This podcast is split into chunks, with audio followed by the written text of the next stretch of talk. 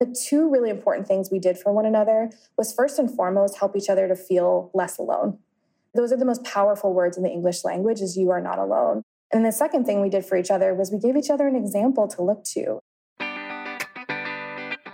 Carly Zakin. I'm Danielle Weisberg. Welcome to Skimm'd from the Couch. This podcast is where we go deep on career advice from women who have lived it, from the good stuff like hiring and growing a team, to the rough stuff like negotiating your salary and giving or getting hard feedback. We started the Skimm from a couch, so what better place to talk it all out than where it began on a couch?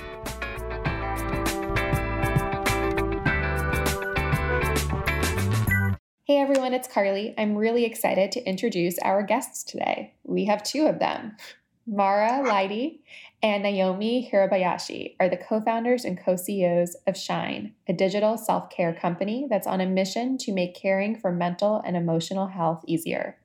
Marah and Naomi actually started out as coworkers at DoSomething.org before going out on their own. Shine started as their side hustle, and now the platform has over 4 million active users. Marah and Naomi, thank you so much for joining me. Welcome to Skimm'd from the Couch. Thanks for having us, Carly. We're excited to be here. Yeah, thanks for having us. I have to say, it's the first time since the pandemic that I actually have seen two people on a couch. You can't see them. This is a podcast. They are literally sitting next to each other. And I'm like, oh my gosh, human contact. What is that like? So we're going to jump in uh, and I'm going to just ask each of you to skim your resume quickly. I, I, can start. I moved to New York in 2006, the same year that Twitter came about. Mm-hmm. Um, so it was basically right when social media was coming on the, the map. I started at the Weather Channel and quickly realized that TV advertising was was changing in a major way, and so got the opportunity to actually be the seventh employee of the first boutique social media marketing agency called Attention. I got to be part of a fast growing startup change the way brands figured out how to adjust to this new world and really connect with people over social.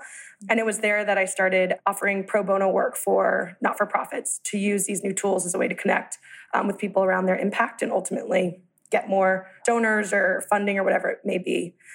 That led me to me Do Something That was a client and became really passionate about what they were building and actually joined Do Something as the director of marketing and later became the chief marketing officer there and was there for five years helping to scale the organization from zero to 5 million members and help young people, Gen Z and millennials, uh, find more ways to get involved in social action. And it was there that I met Marah. So, always been really passionate about how we use the, the new tools at our disposal to break the stigma, build connections, and raise awareness for the things that matter. Mm. I want to snap. That was so efficient. Damn. I think my career started as a side hustle very similar to Shine. I, you know, paid my way through college and um, was the first in my family to go to college.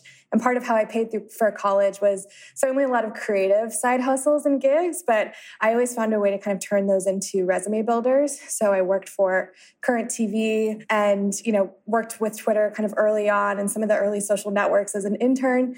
Part of what I was doing was handing out swag on campus, but I also turned those into internships, air quotes, mm-hmm. um, that allowed me to get into a couple of really powerful opportunities that actually were really focused on getting more people of color to jobs in New York in PR and in digital. I interned at MTV networks and learned a lot about digital in, in a different way. Just what does it look like to engage people and kind of involve, evolve a platform that started on TV. And then went to a startup, had a really, really uh, fantastic time as one of the first employees at a fashion startup that was a joint venture with American Express. I learned a lot about what it looks like to merge kind of older brands with a new emerging brand that was very creative and oversaw their digital media from like social media to um, member experience and similar to Naomi, I think I found myself just really leaning towards impact and, and wanting to know how I could make a, a deeper impact in the world. Heard about Do Something, applied online, met Naomi Hirabayashi, and was like, I'm so in, and went to Do Something to lead their, their mobile engagement. And so at the time, that meant text messaging. And, and actually, similar to Naomi, we, we partnered together to grow their member user base from zero to 5 million users purely using text messaging. And it led us to, to spend some more time together yeah. and get to know each other and, and ultimately to, to start Shine. What is Shine? So, Shine is the leading self care app we make it easy and inclusive for you to start a daily self care ritual that's going to be relevant to your world. And fun fact this week, we were actually honored as one of the best apps of 2020 by Apple. We like low key have the award like right behind us on our desk.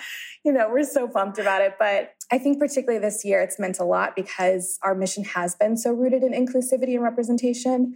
And to see this year's intersection of the pandemic, the uprising for racial justice, the election in the US, and how we've been able to directly address that head on in our content every day um, through something we call the Daily Shine, which is really we almost call it a podcast meets mm-hmm. meditation. It's, it's recorded fresh every day. And so you're going to hear a meditation that's relevant to your world every single day.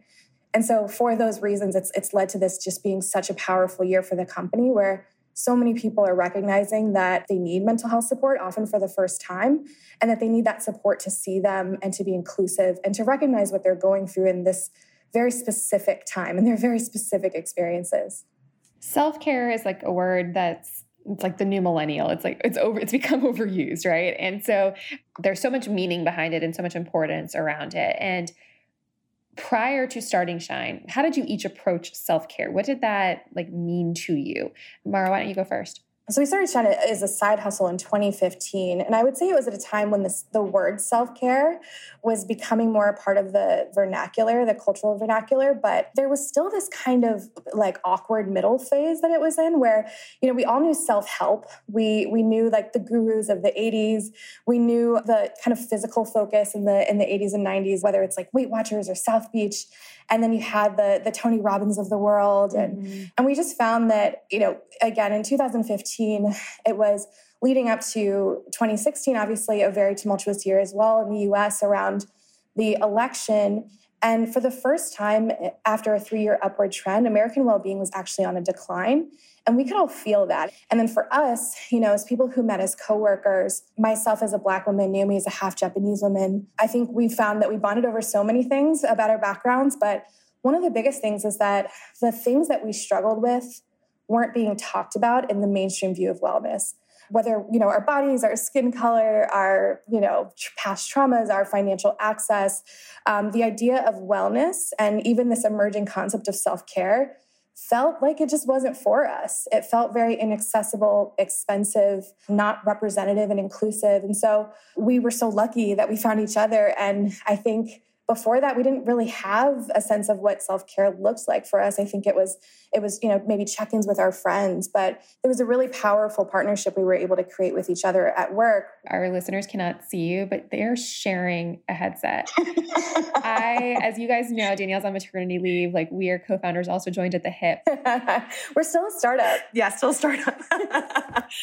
But i'm so grateful for for what we were able to to find with each other and that we were able to check in with each other on a daily basis and support each other around you know our, our daily stress and anxiety whether it's you know coming out of a meeting and feeling shame because maybe you said something and you know you go into a shame spiral where you're like did i say that right? I feel like maybe i was um, on one end was i like too assertive? Was i too aggressive in that mm-hmm. meeting or um, was i not aggressive enough? Or did i say the right thing? All the way from you know that to asking for a raise or a promotion and and all of these things that are just the day-to-day of, of being a human and intersect with with our backgrounds and who we are and how the world sees us us and how the world treats us. And, and the two really important things we did for one another was first and foremost help each other to feel less alone. Those are the most powerful words in the English language is you are not alone.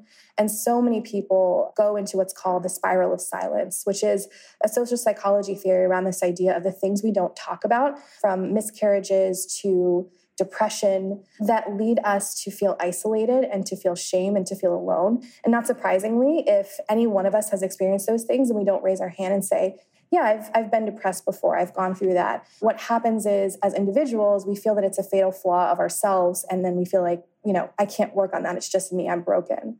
And so we broke that for each other every single day through our conversations. And then the second thing we did for each other was we gave each other an example to look to. Like, here are some solutions. Here's what I've done, right? This kind of peer based, um, almost like coaching each other. And we often heard from our community, I wish I had that. You know, so many people don't have a person to text right? They don't have necessarily a best friend or a parent they're really close to, um, someone to reach out to when they're just struggling with the day to day and maybe being hard on themselves. And so we knew we had an opportunity to take this, this beautiful support that we had offered each other and to help so many more people by just like solving the access gap. Like, how do we create something that is daily, it's preventative, and it's representative and inclusive? Naomi, how do you deal with stress? Like, just how does stress sit with you? When I think about how stress sits with me, it's largely the conversation I'm having with myself. How do I talk to myself? And how does that conversation and those words, how does that intersect with what the world is telling me about myself or maybe what I look like or what my life look, looks like or what's happening in the world? It does come down to, I think, self stigma around mental health is about shame and insecurity it's about like marah was saying like what you're experiencing and then how do you talk to yourself about what you're experiencing? So this year what that looks like the first three months i mean this whole year has obviously been one of the hardest years of our times you know our generation our, our country's history. The first three months for me were very hard. I have a two year old she just turned two um, but the first three months were without childcare, you know, and and obviously childcare is a privilege and something that we're so grateful to have day in and day out. And for safety reasons, like a lot of people were being really mindful of being very isolated the first stretch of the the pandemic. And i felt like i wasn't able to to do everything that i wanted to do. As a parent i like to be really intentional with my my daughter. I love to like know that we're doing something that's really hard and really difficult and takes a lot of time. So when I'm with her, the way that I make up for that is I'm really intentional with her. I put my phone away. I try to and just put it away and like look at her and, and soak her in. I wasn't able to do that the first three months because it was, um, I don't know, 20 hours of screen time a day and like trying to do that and then trying to lead a startup, as you know, through a very, very difficult time.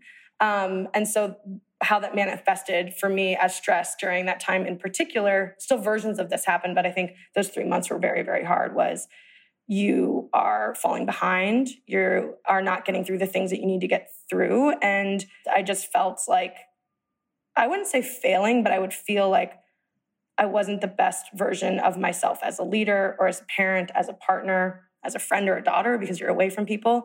And that was just the constant state for a while. And that that over time really took a toll. And so that's where the conversation with yourself and with having more honest conversations around what you're struggling with, I found really helpful during that time.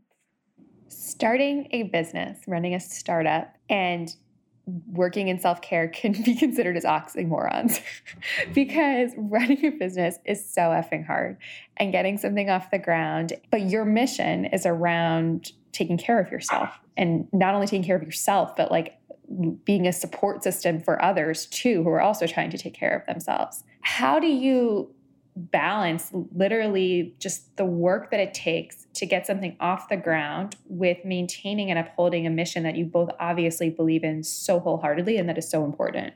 It's a good question. I think uh, sometimes we don't and sometimes we're, you know, there are times that we're better at it. One of our values at Shine is is go big and go home, which is speaking to the kind of toxic like go big, go big or go home, and the idea that you know sleep when you're dead, and and the idea that you you can't prioritize yourself. And when we think go big, we mean we show up to meetings on time, we we go big with our campaign ideas, we support one another, and then we we turn off when we go home. And that's that's been a practice since the very beginning. Mm-hmm. Even when Shine was a side hustle, and we were you know killing ourselves working lunches and we would meet at like 6:37 every morning before work lunch after work. We still wouldn't meet on saturdays. We gave ourselves saturdays so that we could you know have at least one day of rest and that's been a part of the company since the very beginning, although it's now not just Saturdays, obviously, we get more time. But I think this year it's been really difficult to understand how to how to practice what we preach, particularly as, as founders. And there are certainly things we've implemented as a team. You know, we have every other Friday off and the Fridays that we have on, we have no meetings. But I think that you know, for me, one of the, the biggest lessons I've learned over the past even just few years of, of starting Shine, I, when we first started, I would listen to all these uh, like business podcasts every morning. And I would start my day from this place that I thought was really proactive and thoughtful and going to get me ahead for the day. And I still love, you know, all those podcasts, but what I found was that I was starting my day from a place of comparison, a place of that was very external of how can I take what all these other leaders have done and put that together and make shine great. You know, how can I make shine great? And when I made the switch to starting my day with myself and people that that you know make me feel good whether that's the oprahs of the world or i love like eckhart tolle people who, who talk a lot about like presence and acceptance you know meditation and the daily shine and when i'm starting my day from that place and then you know maybe incorporating those business podcasts later in the day it's just i feel so much more in control because i'm starting with my gut i'm starting with myself what is a Um, time that you have each checked the other to be like, you're spiraling right now? Like, you're stressed, you need a break, or you need to like walk out of this meeting? Like, is there a time where you have been that peer support for each other where you literally just said, this is hard, but like, we need to take a break right now? one of the many benefits to our partnership and it's it's being co-CEOs and it's also our our friendship. You know, we met as coworkers, which I think was really important because it started with like how do you work and that really matters when you're building a company obviously. And then the friendship and that like us embracing kind of those two things. And one of the things I, I love about Marah is she helps me see myself. Like I'm I'm very very hard on myself and I can appreciate all the ways that that's helped me along the way. Like I work really hard. I try to bring humility to things. I struggle with insecurity. I struggle with sometimes feeling like I'm enough, particularly in this role, you know, and there's a lot of examples of how you're supposed to be. And Marah, she sees me in the fullest ways of like sees who I am. And then she also sees me when she knows I'm like spiraling into a rabbit hole of like I'll be working on a project and maybe it's something that's very dense and like intense. And, you know, when we worked together physically, um, but we still do this because we talk all the time, obviously virtually, I'll start like clicking my mouse a lot and like huffing and being like, and it's it's very physically clear that I am like struggling a bit. It's like, hey Naomi, want to go on a walk? And at the end of the day, like we're kind of each other's bosses, you know? It's like we are holding each other accountable. And so she's my partner and I respect her so much. And so if she is like, hey, let's go on a walk, I'm like, let's go on a walk. And there's been a number of times, even virtually, you know, that where that that level of seeing each other and helping me pull myself out of those moments where I, you know, I think we can all we've all been there in some ways, right? You're working on something as as CEOs too. You have to work on everything. You know, you're in a lot of ways you're these like super generalists, and that's fun and exciting and new. And it can also sometimes feel hard to like say, oh, I am the expert on this specifically because you're managing so many moving parts. And Marah will help me when I'm struggling in those moments. Take a walk, take a deep breath. I feel so much better for it. And it's also what makes the company better. And there's a lot of productivity can, that can be lost if you don't have someone doing that. What about you, Marah? What do you, how does Naomi help you? I'm yeah, I'm just taking that in as well. I, I love you. Um, Love you too. I think for me, it's it's a very similar to helping helping me see myself, although in a different way. I I really took to to school as a kid because I I just needed a lot of structure in my life. And similarly, once I got into like the corporate world, I was like, oh, I can do this. And um, it was something that felt so like tangible and structured. And it's something that I can lose myself in really easily. And I can very easily forget not only to take care of myself, but to see myself. And I, you know, we'll we'll do a presentation. It could be on a stage, it could be to the team, and then I'll get out of it and be like, okay, next time I'm gonna do these seven things better. you know, I don't see it as negative self-talk. I don't see it as, as being critical, but I'm absolutely like demolishing what I just said or did by completely rewriting history and just, you know, immediately going to how to how I can improve. And you know, Naomi will always give me like a nice nod. It's like, sure, sure, yeah, we can definitely iterate, but also just helping me to just giving me very specific feedback. I think that's something that everybody loves about working with Naomi. Well, let's talk about side hustles. I love a good side hustle. We we talk a lot about side hustles on here, and Shine started as a side hustle for you both.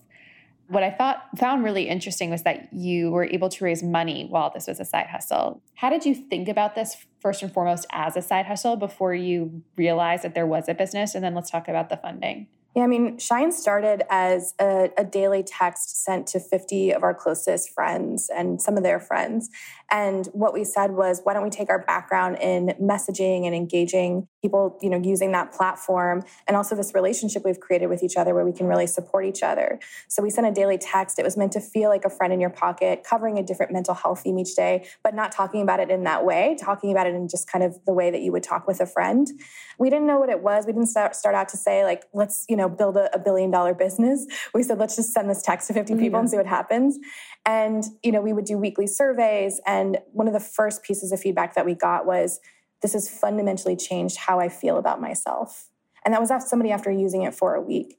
And so we knew that there was something there, and we would go from 50 users to 1,000 users to 3,000 users in just like weeks. So we put up a Squarespace site, and then all of a sudden we started to have editors pick it up and say, This is my secret weapon. I get these daily texts. And it was about a few months into the prototype um, where we were about like three or 4,000 users when we had this very New York moment on a stoop around the corner from our jobs where you know we looked at each other and we're like just so you know i don't have a trust fund. Like i just mm-hmm. wanted to be clear that i'm not like sitting on any kind of like nest egg here slash i have a lot of debt. So you know i can't quit my job. Can you quit your job? I think there's just so many levels of risks that are are relative. And we we i think ultimately came to the place of just recognizing you know even as women women of color in this space that i think naturally are are just more risk averse because we've had to be we also recognize that we have done a lot of things before to make money. Like if we need to waitress while we do this, we will do this. Mm-hmm. And so we that's the that conclusion we ultimately came to. And we quit and we gave our job three months notice. And the beauty of that was that it was, you know, helpful for them, but we used that time to fundraise. And we um, you know, we told them that we were fundraising. We took Fridays off and I remember our first meeting, it was actually with Hayley Barna, um, the co-founder of Birchbox. And she was so incredible and, you know, gave us feedback immediately on just like how to pitch. And yeah. what was the best piece of advice she said? it was about having conviction and, and thinking big. I think both as, as women of color, but also just in tech, it's, it's a very perplexing thing to fundraise because tech is all about being lean, being iterative, testing, prototyping. But you go into a meeting with a venture capitalist and they want to know exactly what you're doing and exactly what it will look like in five years and exactly how much money you're going to make and exactly when you're going to exit. And the secret that they don't tell you is that, of course, it will change. Of course, you will iterate. Of course, you'll create new products and services.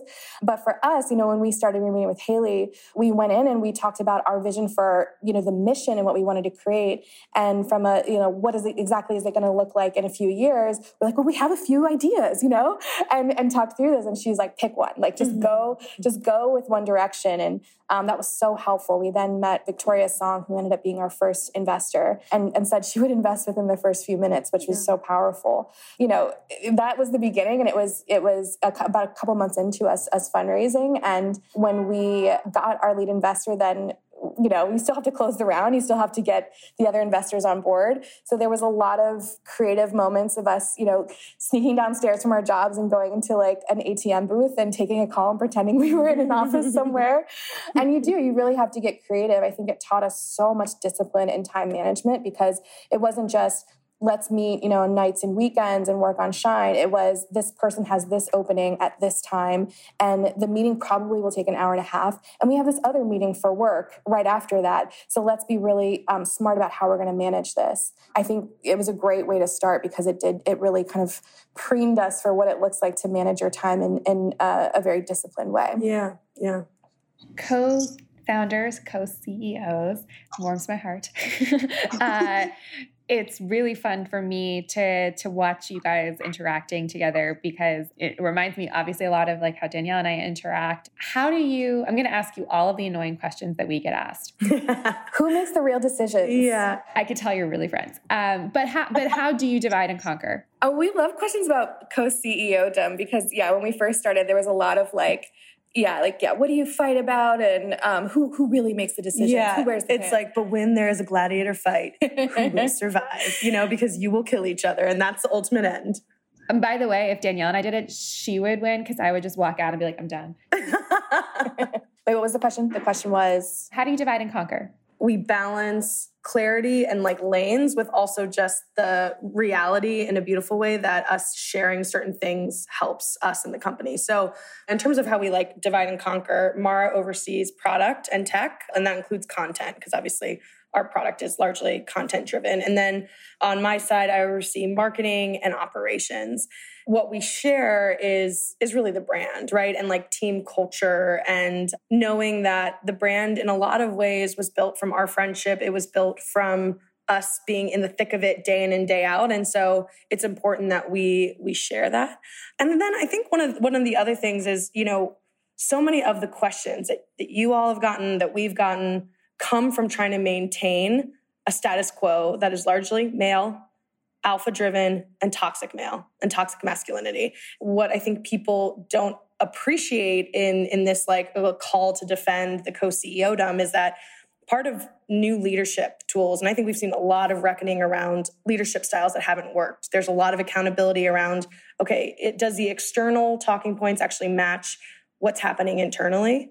And I think the need for improvement and the call to action is around more collaboration, more partnership, and less ego. And there's a lot of research around that being more of a feminine quality. And so that's something that we have embraced. But I'll tell you, it gets easier to now people are interested in it and they're like, ooh, what can we learn from it? Where in the beginning, it was defend it, defend it, and or then don't do it. patronizing, like, sure, we'll see how that goes. Right. Totally hear you. How do you separate friend time and work time? Like, do you separate it? We go on founder dates, and that was something that we did every Friday when we were working, you know, pre pre COVID, where we would take each other out, um, like you would your, you know, if if you have a partner, same thing, right? There's the logistics and the week, and you're kind of like scheduling things, and you're getting through things, and you have to get intentional about taking time for yourself, but also for your partner. And we would go and we would get lunch, and we would just talk, and we would say like so, how are you doing? How are you really doing? How's your family doing? How's your partner doing? What was tough this week? And we still hold that tradition even in remote work.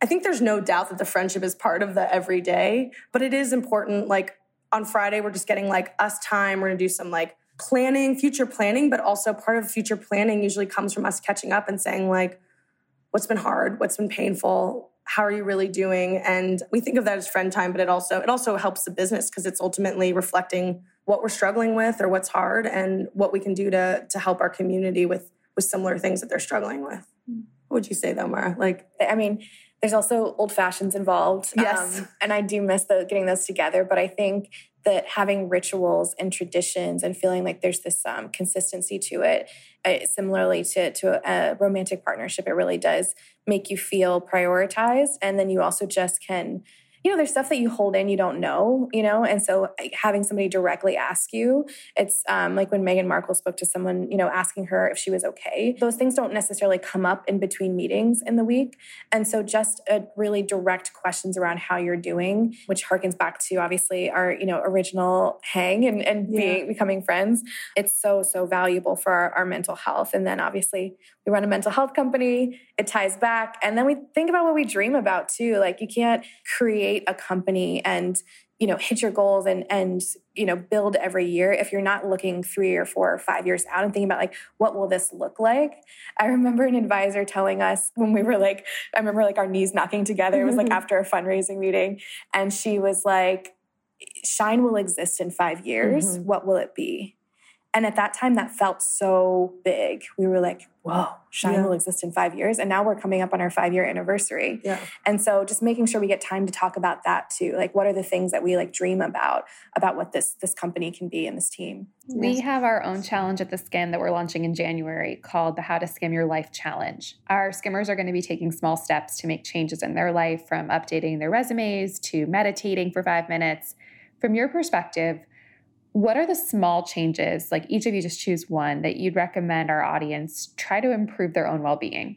Mars heard me talk about this mantra a lot, but the mantra that I took very seriously when I was preparing to come back from maternity leave, and I find it really helpful just in general, is be where your feet are. I think a lot of stress and anxiety comes from trying to predict the future, which we cannot do, or change the past, which we cannot do. You cannot be a present 100% of the time. It's just not possible. But I think that mantra a couple times throughout the day will help you just take in where you are, what you can control in that moment and talking to yourself in a way that is hopefully a little bit more compassionate than it's been before. I, I, would say just make time for yourself, whether that's setting an intention at the beginning of the day, which you can do in the Shine app, by the way, or uh, gratitude at the end of the day or beginning of the day.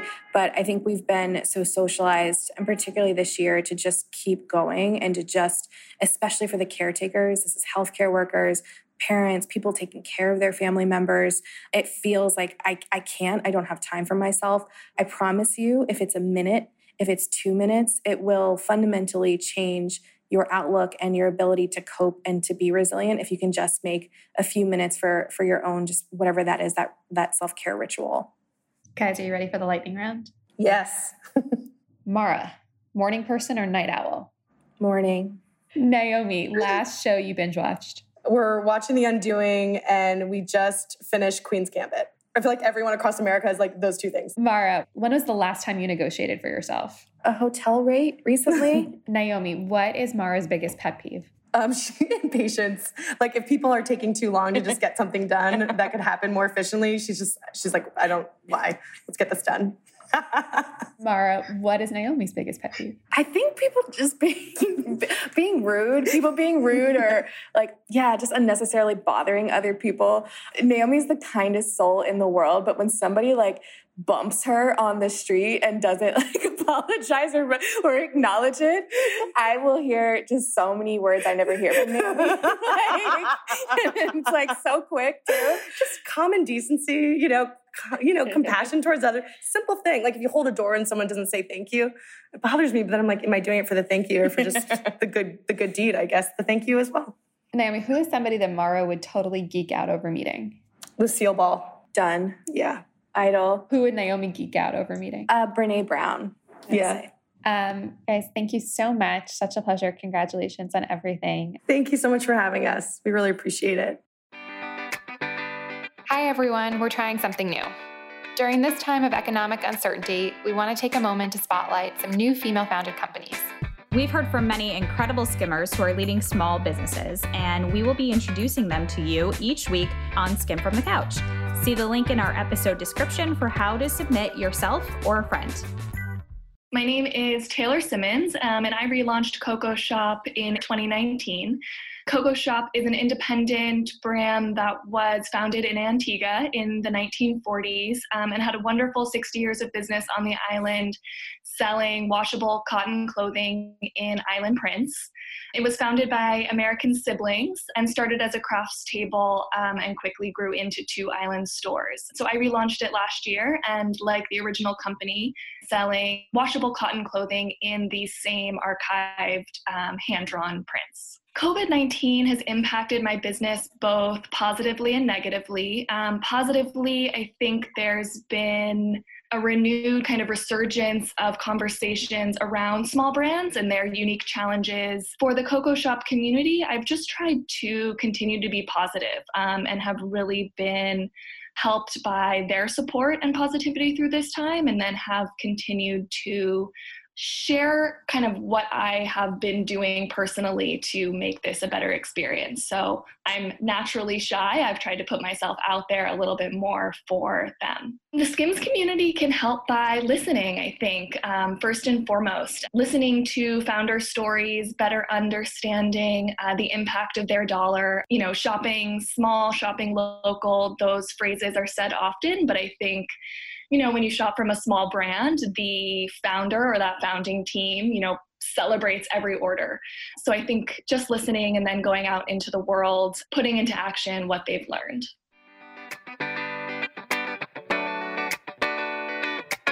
Thanks for hanging out with us. Join us next week for another episode of Skimm'd from the Couch. And if you can't wait until then, subscribe to our daily email newsletter that gives you all the important news and information you need to start your day sign up at theskimm.com. That's the S K I M M.com. Two M's for a little something extra.